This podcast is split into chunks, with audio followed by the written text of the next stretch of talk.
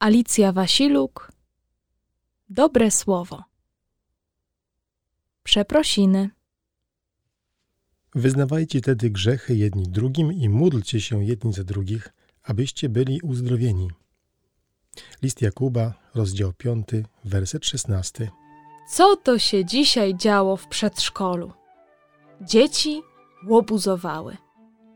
Nie słuchały nowej pani, a Zosia z Jagodą tak biegały, że strąciły ze ściany obrazek. Tak, Zosia. Mama, gdy przyszła do przedszkola, też nie mogła w to uwierzyć.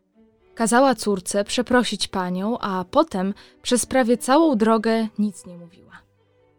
Przy obiedzie wesoło sobie gawędziła, tylko do Zosi jakoś się nie zwracała.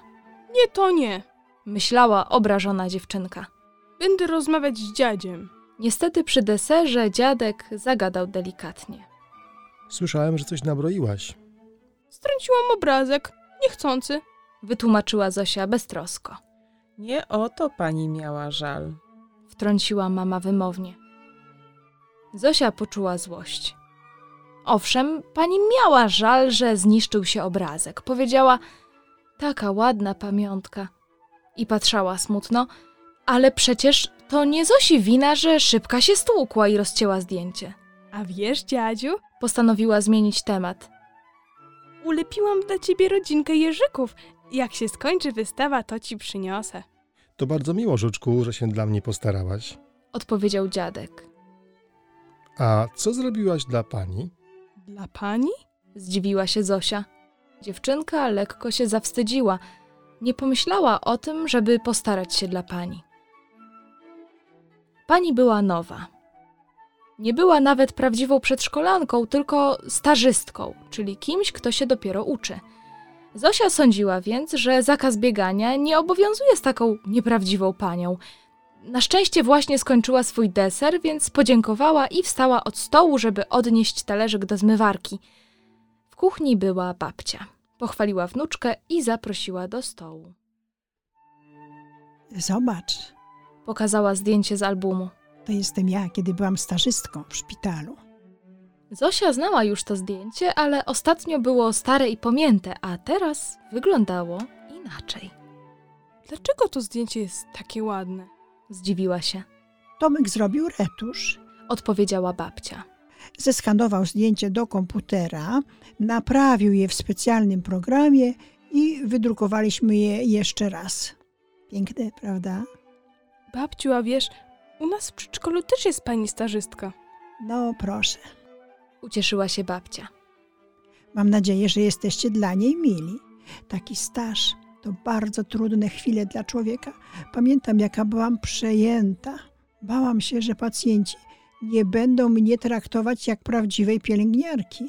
Wspominała z uśmiechem babcia. Śmiała się, opowiadając Zosi o swoich pierwszych dniach w pracy, ale dziewczynce wcale nie było do śmiechu. Przypomniała sobie smutne oczy pani stażystki i zniszczony obrazek, a także jej głos. Zosiu, proszę nie biegać. Nagle z pamięci dziewczynki zaczęły wydostawać się wspomnienia z dzisiejszego dnia. Radosne harce z jagodą, przedstawienie stażystki przez panią dyrektor i na końcu najgorsze. Moment, kiedy obiecywała mamie, że będzie posłuszna i miła. A Zosia nie była dziś ani miła, ani posłuszna.